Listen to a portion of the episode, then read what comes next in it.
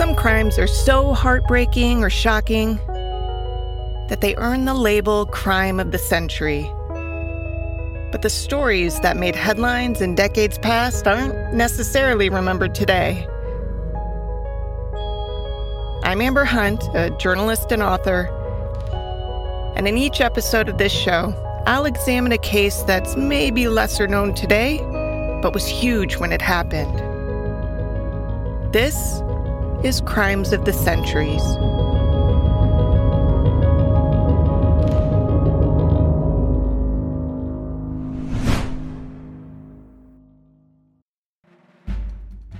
A group of breathless teenagers, some bruised and covered in dust, had come to Paint Rock, Alabama with an incredible story. They said they'd been aboard a Southern Railroad freight train when all of a sudden, a different group of boys ruthlessly picked a fight, overpowering them with guns and knives, and even physically throwing some of them off the moving train. Under different circumstances, this tale might not have garnered much attention because the complaining teens had been stowaways on the train, and the other group had been too. So, this was basically a fight between two groups of hobos catching illegal rides for free to get from one town to another. But this story did garner attention because the group of boys complaining was white and the group accused was black. Not only that, but this was March 25th, 1931. And did I mention it was in Alabama? News goes out that there is a gang of blacks, gang of Negroes on the train that beat up a gang of whites. A posse is organized. Virtually every man in Paint Rock with a gun or a rope shows up. The train stops. The posse goes up and down the train looking in all the cars. That's historian James Goodman in a PBS documentary called An American Tragedy. Aboard the train, the posse found the crew of African Americans that they were looking for, plus a couple of young white men. And they also found two young white women dressed as men in coveralls. And the townsfolk are looking around going, Ooh. And the white women, because you've got black guys and white women in Alabama in the early 1930s. This is Carol Anderson, a professor of African American Studies at Emory University. The women told police that the violence wasn't over once the black men had bested the white men. Victoria Price and Ruby Bates yell rape and say that these nine black teenagers raped them. Sexual assault is always a serious crime. But in Alabama in 1931, it was a capital offense. So the nine accused men were rounded up, chained together, and hauled to Scottsboro, Alabama, where they would spend the next decade plus fighting for their lives in one of the country's most infamous and divisive cases. Now, the case against the Scottsboro Boys, as the group of black men came to be called in newspapers across the country, is inherently complicated. It involves nine defendants, ranging in age between 13 and 20. There are two female accusers, plus the white men who reported the fight that started the whole thing. And it involves multiple trials and court hearings. I mean, we're talking at least a dozen different ones. This case drags on for well over a decade, and I mean, really, from start to resolution, it spans more than 80 years, I kid you not.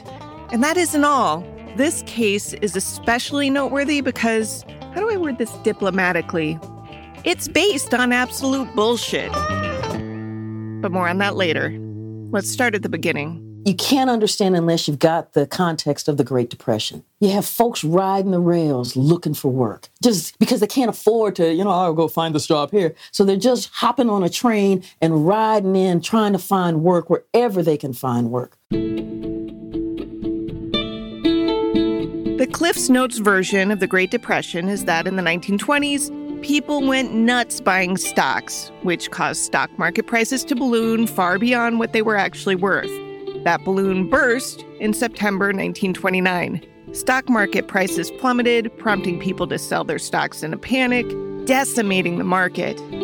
Unemployment jumped 5% from 1929 to 1930.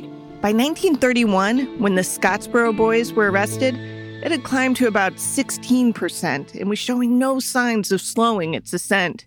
it would peak at 25%, a quarter of the country unemployed. With jobs straight up disappearing across the country, experienced adults had trouble landing gigs, so there were even fewer opportunities for kids with mediocre educations. Families couldn't afford to feed everyone, so if you were a kid in a poor household in 1931, chances are you threw a few necessities in a bindle tied to a stick and you left to fend for yourself. You'd find a job shoveling coal or shucking corn or picking fruit. I mean, really, whatever you could find. And when that job dried up, you'd hop on a freight train and try someplace else. Riding the rails wasn't the safest way to get from town to town, but it was cost effective Freight riders would find an empty car to huddle in if they were lucky. If they were less so, they'd end up on top or beneath the car instead. In the Scottsboro case, a black 18 year old man named Haywood Patterson was hanging on to the side of the train when the group of white men crossed his path. They were scrambling across the top of the train looking for an empty car. One of the white men stepped on Patterson's hand, nearly knocking him off the train. Patterson would later describe the scene in writing. This is an actor reading his words in the PBS documentary. We was just minding our own business when one of them said, This is a white man's train. All you bastards unload. But we weren't going nowhere, so there was a fight. We got the best of it and threw them off. It got heated fast, with the black men inside the train coming to Patterson's aid. Now, for the record, I keep alternating between calling these groups men and boys, and that's because they were both, especially in the case of the black crew. The oldest was 20, but a couple of them were straight up kids at 13. The average age was about 16. In addition to Patterson, the crew included Andy Wright, 19, Andy's little brother Roy, 13, Eugene Williams, 13, Clarence Norris, 19, Ozzie Powell, 15, Willie Roberson, 16, Olin Montgomery, 17, and coming in at the oldest, Charlie Weems, 20. Two were brothers, obviously, and four in total had crossed paths before. But for the most part, these were nine strangers hanging out together because that's what felt safest in post Civil War America. I mean, they were traveling through Alabama, the state which, in 1901, so just 30 years earlier, had adopted a constitution that literally announced its intention to, quote, establish white supremacy in this state, end quote. So, yeah, the group of black people probably felt a bit more comfy together than they would intermingling with a group of white people. And it's not a leap to think that at least one of those white men might have gotten it in his head that he had more right to illegally hop the train than the black men did. And after all, he lived in a state with segregated schools and buses and racist poll taxes and gerrymandering. But I digress. After the white men were trounced and alerted the posse that stopped the train, the two groups of men proffered conflicting stories. Both said the other started it, and that's not unusual in any scuffle, right? What elevated this crime were the two women's allegations.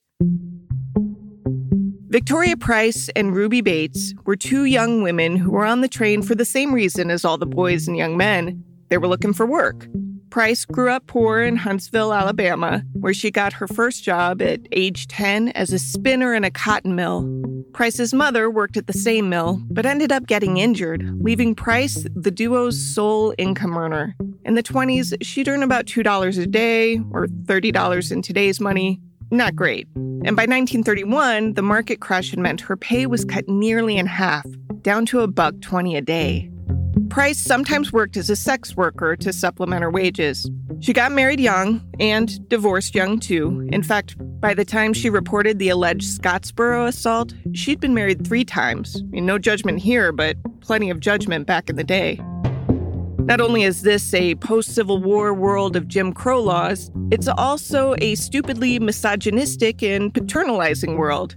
Price had had relations with a man on the train who wasn't her husband, and because of that, she actually risked being charged with a federal crime because she had violated the 1910 Mann Act. That law prohibited women from crossing state lines for the, quote, purpose of prostitution or debauchery or for any other immoral purpose, end quote. In short, she was about to face charges. And those charges disappeared when she said that she and her friend Ruby Bates had been assaulted. And being a black man accused of assaulting a white woman in the South in 1931 could be a death sentence.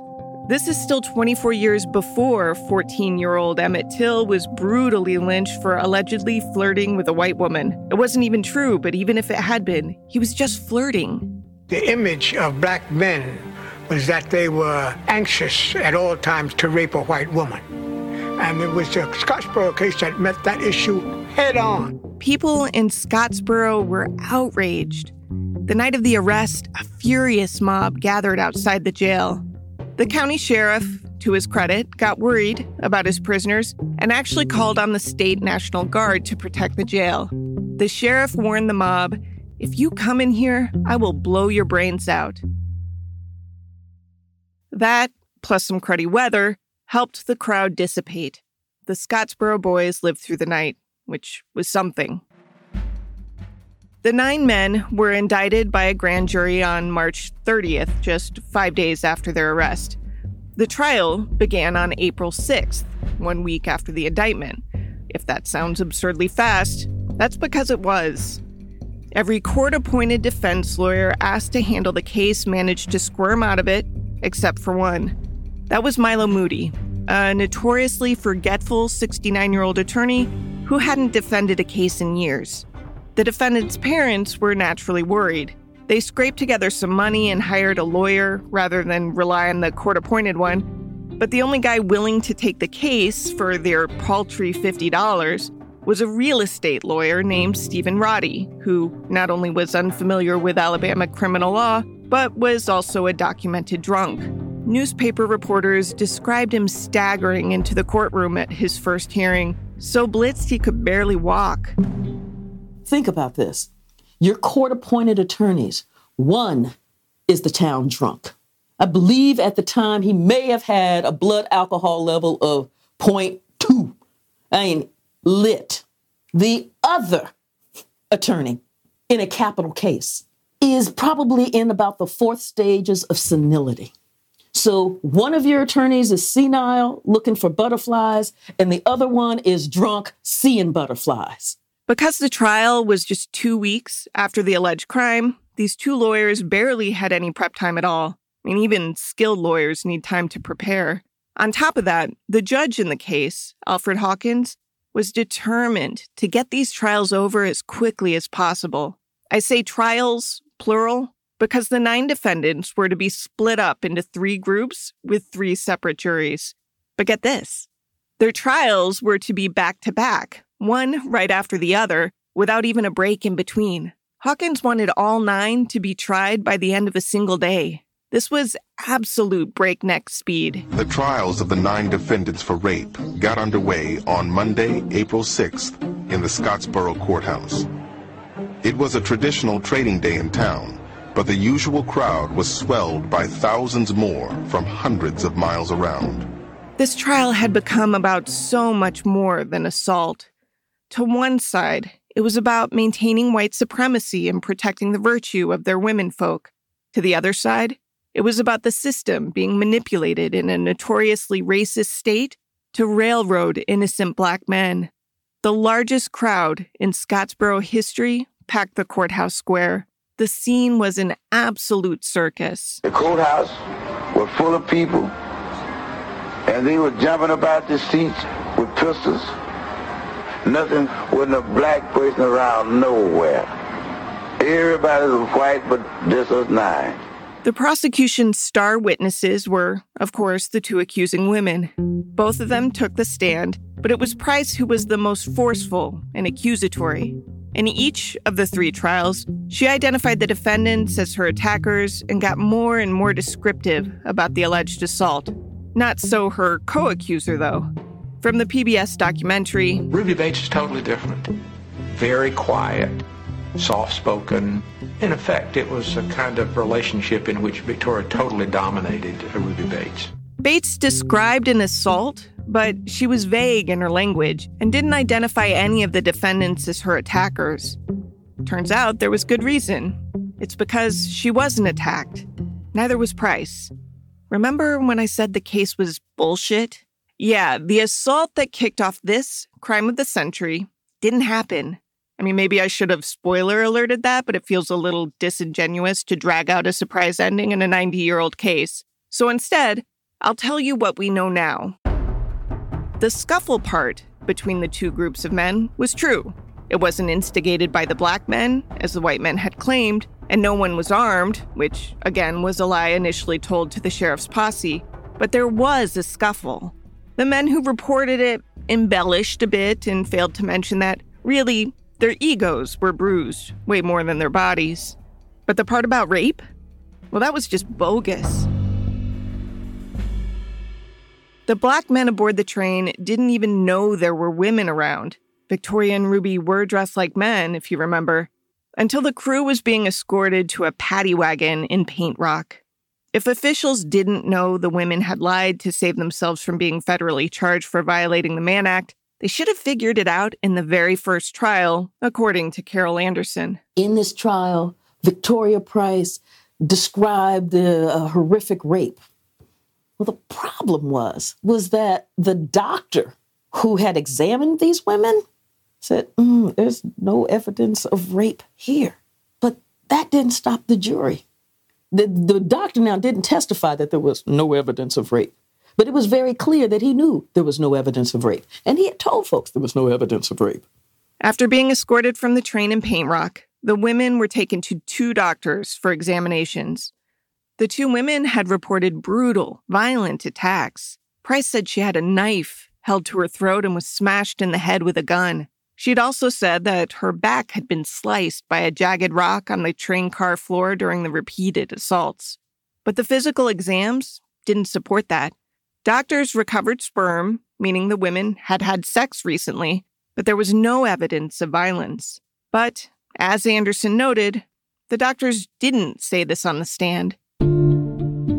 The prosecution obviously steered clear of questions that might elicit such information, and the defense didn't push back at all on cross examination. Moody and Roddy were such shoddy attorneys that they barely asked anyone any questions at all. Even as the day wore on and Price's versions of the attack started contradicting themselves, they just sat there. When it was their turn to put on a defense, the only witnesses they called to the stand were the defendants themselves. In Alabama, in 1931, the all white, all male juries were told choose one to believe the white women or the black men.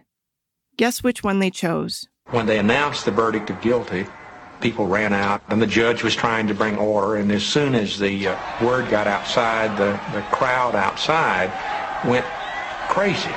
The jury in the first trial reached a verdict as the jury in the second trial was hearing testimony. So when the crowd went nuts, that second jury pool heard it and knew that that meant the first jury pool had reached a guilty verdict, which is a legal no no today because it obviously risks prejudicing the still deciding jurors when they know how a similar trial was decided. In a series of hurried trials, each of them was found guilty of rape by all white juries, sparking protests across the country. Actually, eight of the nine defendants were convicted and sentenced to death.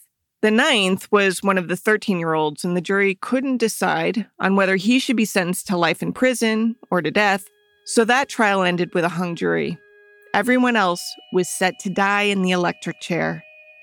But the nation was watching, and so were the communists. The Scottsboro case is a head scratcher in a lot of ways, but here's maybe the head scratchiest part. The defendants found allies in the Communist Party. Well, the American Communist Party is formed in 1919. This is Baruch College professor Clarence Taylor in an NBC News Learn video. Many people in the industrial workers of the world, or the IWW, a syndicalist organization, helped form the American Communist Party many foreign nationals joined this party, and they're all, of course, inspired by the uh, Russian Revolution.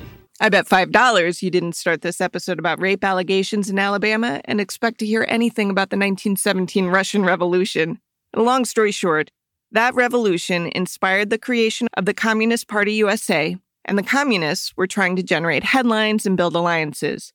They took up a number of causes, but racial equality was one of the biggest. So they recruit blacks and they move them quickly up the uh, the ladder into the Communist Party. And the Communist Party attract support from African Americans. You might have thought that the still nascent NAACP would have rushed to defend the Scottsboro boys, but they actually hemmed and hawed a good while. They weren't sure that this was a test case they wanted to adopt. The communists, meanwhile, were all in right away. They were a bit more PR savvy and quick to involve themselves in sensational events, and the Scottsboro Boys was one of the highest profile they adopted. The American Communist Party wasted no time in running to the defense of Scottsboro young men, hiring an attorney to defend them, and attempting to try the case in the international court of public opinion as well as in the courtroom. And in the long run, they, they managed to save the lives of these young men. If the Communist Party hadn't gotten the boys real lawyers for their appeals, eight of the nine defendants likely would have been executed as scheduled.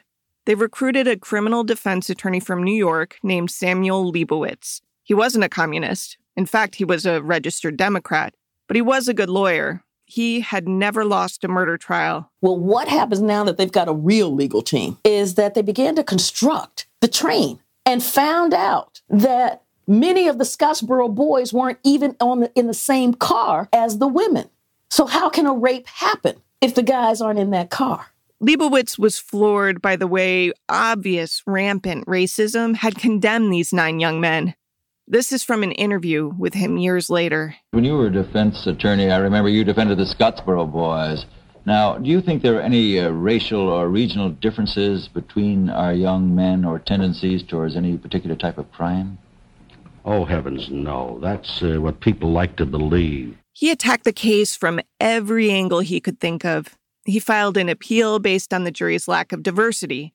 all of those trials with 12 jurors apiece, and not one of the jurors was black. Leibowitz fought to see the county's list of potential jurors and found that there were no black people on it at all. Now remember, the Civil War kind of should have decided this already. The 13th Amendment abolished slavery. The 14th Amendment said if you were born in the U.S., you were officially a U.S. citizen, free and clear, and equal. And the 15th Amendment guarantees that everyone, no matter their race, has the right to vote. Alabama and some other states, mostly Southern, chipped away at that by instituting poll taxes and literacy tests that were targeted largely at black citizens and jury duty was reserved for eligible voters. So Alabama had successfully and legally shrunk the pool of eligible black people, but not to zero. The state judge who heard Leibowitz's argument on this was, not surprisingly, unmoved, but the United States Supreme Court eventually would be. And they remanded the case, they kicked the case back down. Now, you got to try these fellas again. So Alabama did. This time, however, Ruby Bates changed her story. I'll try to do this scene justice because it really is like something out of a movie. Bates had disappeared in late February after the first trial. Prosecutors had, of course, wanted her to come back and testify again alongside Victoria Price, but they couldn't find her anywhere. Then, just as the defense was preparing to rest its case in Haywood Patterson's retrial, Bates suddenly appeared. Everyone in the courtroom was shocked. Court watchers murmured excitedly. Judge James Horton was taken aback, but he allowed her to testify. Bates said Victoria Price had insisted she lie on the stand in the first trial. Quote, she told me if I didn't say it, they would put us in jail, end quote. What really happened, she said, was that she and Price met up with two men, Jack Tiller and Lester Carter, who were being released from jail. Bates and Carter split off into a couple, as did Price and Tiller. Both couples had sex and spent the next day and night together. Carter and the two women decided to hop a train to Chattanooga, but Tiller wasn't keen on that, so he stayed behind. The threesome picked up another man, Orville Gilly, tried in vain to find some work, spent the night in what was called Hobo Swamp near the train tracks, and then decided to head back toward Huntsville the next morning. The four hopped another train and, after a while, noticed that in the next train car over from them, a group of white guys and black guys started fighting. Carter and Gilly, the two boys who'd hooked up with the women, jumped over to help. The black men had tossed or shooed off most of the whites, but they actually kept Gilly from jumping off because they worried the train by then was going too fast and he might get hurt. As such, Gilly supposedly witnessed the attacks. In fact, police told reporters he'd been asked to participate but declined, and yet Gilly was never called to testify. Here's some of the back and forth from the transcript of Bates's testimony. Leibowitz. Then what happened when you, Victoria, and Gilly were there? Did the Negroes come in that car where you were? Bates. Not that I know of. Leibowitz. Did any Negro attack you that day? Bates. Not that I know of. Leibowitz. Did any Negro attack Victoria Price that day? Bates. Not that I know of. She was in the gondola where I was. From the start, Bates hadn't been as forceful in her allegations because it was one thing to say, I was attacked. But to her, it was quite another to point at a specific person and say, he attacked me. So she had never identified her attackers, and after the case had blown up, wrote a letter to a boyfriend that said, quote, I wish those Negroes aren't burnt on account of me, end quote. She apparently shared her misgivings with a pastor in New York named Harry Emerson Fosdick. An Associated Press reporter in New York tracked down that pastor, who said Bates came in for a private confessional on Friday, March 24th, because she was disturbed in her conscience about her testimony. He said, quote, I, as a clergyman, advised her to tell the truth. She promised me she would go back to the second trial and do so. End quote. The prosecution, of course, tried to convince jurors that Bates had been bought off by the defense in general and the communists in particular, but she didn't waver. Victoria Price didn't waver either. She continued in each retrial to describe her alleged attack. Leibowitz did a much better job trying to point out inconsistencies with her stories, but a Jewish lawyer from the North questioning the integrity of a white Southern woman, well, it didn't go over well. One jury after another continued to side with Price. They were convicted once again. Case goes back up to the Supreme Court. She's not talking about the Alabama Supreme Court either. This case was of such huge importance that it landed in front of the U.S. Supreme Court twice. The whole country was watching. The Scottsboro case ping ponged between state courts and the Supreme Courts more than any other I've ever researched. They were never found not guilty at the state level, not ever. Even the judge couldn't make sense of it. Judge Horton, at one point, gave one of those dramatic, powerful speeches you see in movies when he set aside one of the verdicts and ordered a new trial. He basically said, Yeah, I get the jury just declared them guilty, but I don't believe them. He pointed out that the doctors found no injuries on the woman, that most of the white men who'd tussled with the black men weren't called to testify, and the only one who was, Lester Carter, actually corroborated Bates' recantation. Judge Horton said the charges were nonsense. And outside of Alabama, it was pretty universally accepted that he was right. Even some Alabama officials were starting to rethink things. After Bates recanted her story, charges against five of the nine were dismissed, which is weird because this is pretty much an all or nothing situation. Either you believe all nine raped the women, as Price said, or you don't. Yet the remaining four faced retrial, and all four were convicted. You also had several who had escaped. Imagine trying to escape from an Alabama chain gang but they managed to get out. Alabama tracked one down up into Michigan. Michigan refused, and think about this a state refusing to extradite a convicted felon back to Alabama because Michigan looked up and said, This is wrong. This is just wrong. Eventually, even some prosecutors began to think, well, geez, maybe Price is full of it. They slowly and quietly began paroling the convicted ones. Those four weren't cleared, but death was off the table and their sentences had been significantly shortened. There were so many egregious constitutional errors in this case that by the time the Scottsboro case is done, and eventually they start getting let out one by one by one by one, it took first 18 years for the last one. Imagine being in prison, in an Alabama prison. You are 17. You get out when you're 35 for a crime that never happened. Not only that, but it shaped the rest of their lives. They lost years fighting the charges, years they could have been learning a trade or starting a family. Even if the whole country believes you're innocent, you don't get that time back. Plus, there was trauma. I mean, these men were set to die. Haywood Patterson was actually sentenced to die four separate times. So imagine again, basically living in the shadows for almost 40, 50 years because of something that never happened. Here's what we know became of the men per Alabama Media Group reporting. Ozzie Powell had tried to escape in 1937 by stabbing an officer during a prison transfer. In the scuffle, Powell was shot in the head.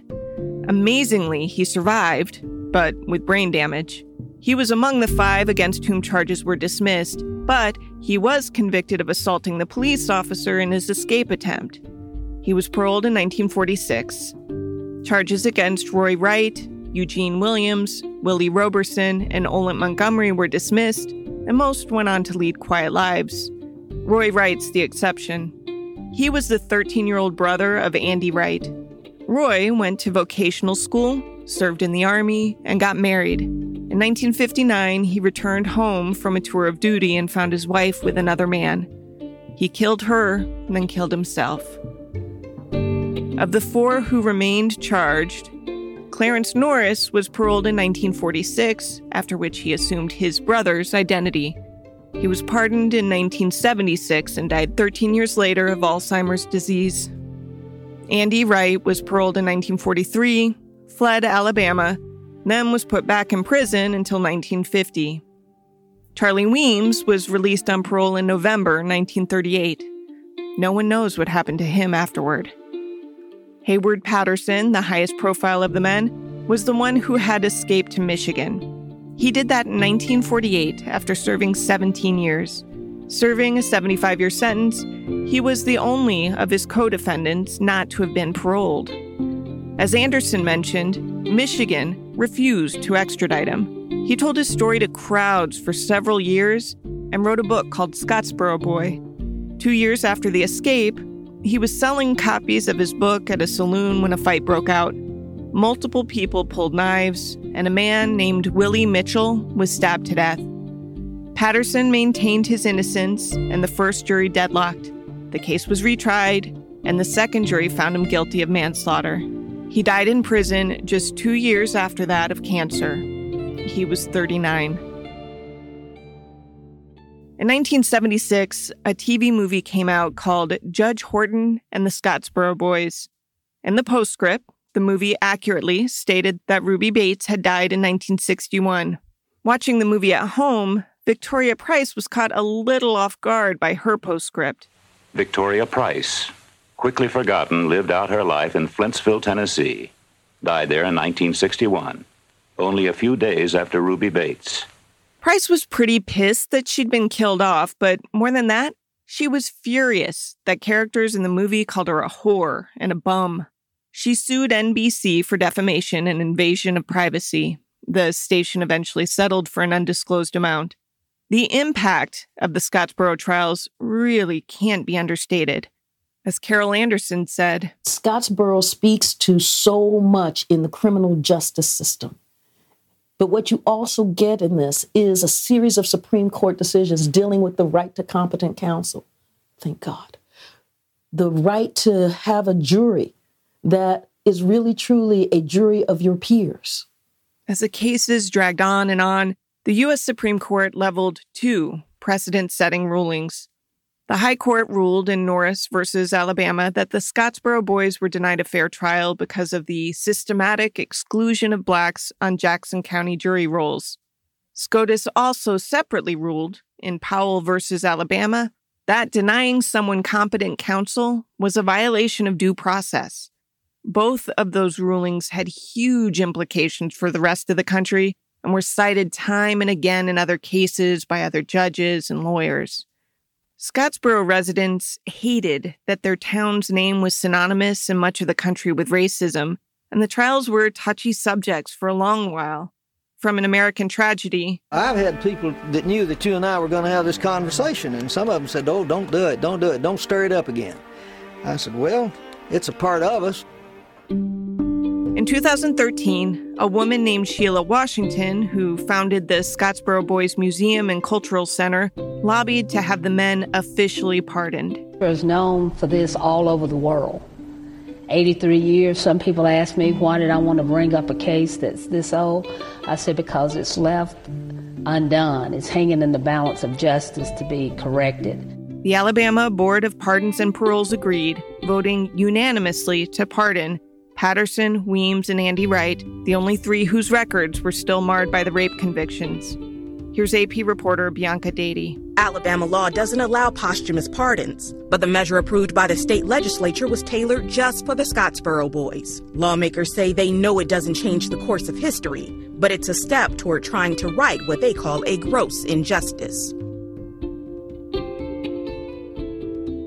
To research this infuriating case, I read a book called Accused The Trials of the Scottsboro Boys Lies, Prejudice, and the 14th Amendment. I also watched a couple of documentaries and read tons of contemporary news coverage.